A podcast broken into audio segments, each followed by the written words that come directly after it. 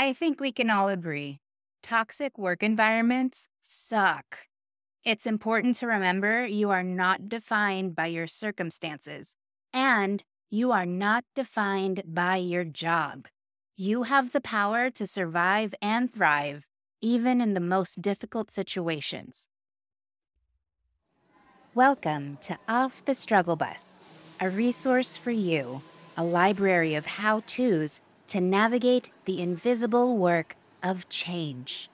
If you're first gen, trying to break some generational curses, or if you work in public service, I made this podcast for us. Hi, it's MJ. Thanks for tuning in. This week, we're talking about how to survive a toxic work environment. Working in the public sector usually comes with a deep sense of purpose. You're there to make some positive impact. You want to do good. But what happens when that sense of purpose is overshadowed by a terrible, toxic work environment? How do you balance your commitment to making a difference without sacrificing your own well being? I've been there. I've had the overbearing boss who's constantly texting and calling after work hours. I've been part of the quote unquote progressive organization with a high quit rate, especially from brown women. I've been the token hire and the severely underpaid brown person. The people that got me through these terrible jobs are my personal board of advisors. I'm talking mentors and peers who are in the trenches with you or know the trenches all too well and can help give you a hand to get you unstuck. For example, I had a mentor who saw my potential and hired me at a really low salary. She couldn't offer to give me a big paycheck, but she did commit to be my mentor and sponsor. Over the years, and I'm talking like 10 years, she kept that commitment, opening doors, writing award winning recommendations, and highlighted opportunities aligned with my best interest as a person. Finding a mentor who believes in your potential and offers guidance can be transformative. Look for the people who navigated similar challenges and can provide you with insights and support as you navigate your own path. The thing I'm going to add here is you're not necessarily looking for the top, top person.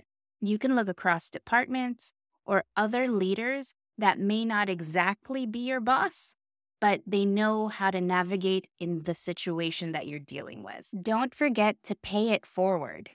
I was in my own situation where I had to hire a deputy and I couldn't pay them much, and I knew how terrible our boss was. On their first day, I asked what they wanted to do next and committed to helping them wherever they wanted to go in their career. I'd like to think I've kept that promise because they regularly text me for advice. Building that supportive community within your workplace makes such a difference. Think about it this way you have survived 100% of your shittiest days. 100%. You are still here. So, here are some practical tips to get you through. One, find a mentor.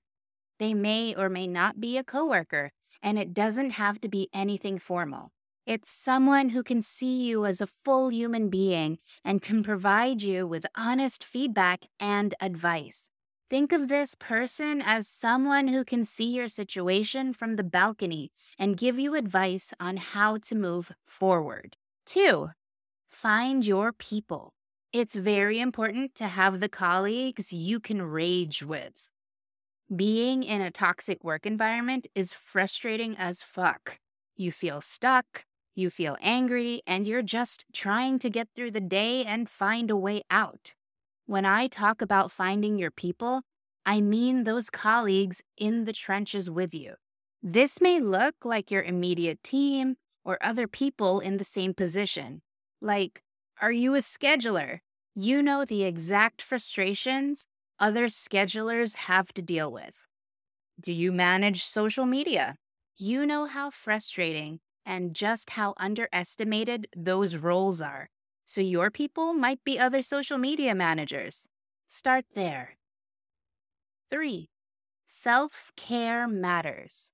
How you self soothe is going to matter a lot, especially if you're working in a toxic work environment. Find some healthy ways to clear your head. Can you step out and get some air? Can you do some breathing exercises? I know in my 20s, the go to was usually happy hour with my friends, but there are definitely health and financial costs associated with that.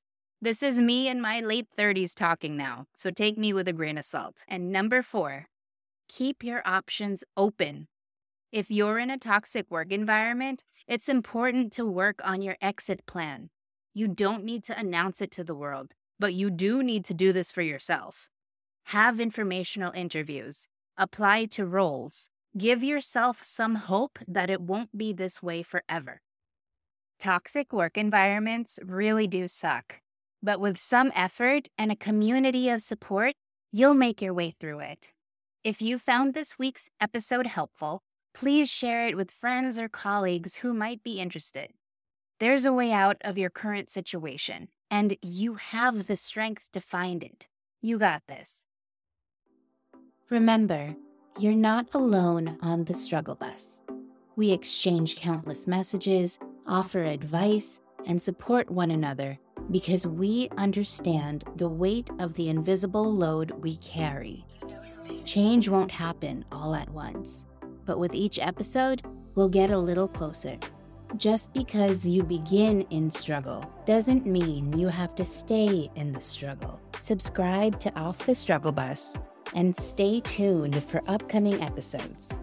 Thanks for listening.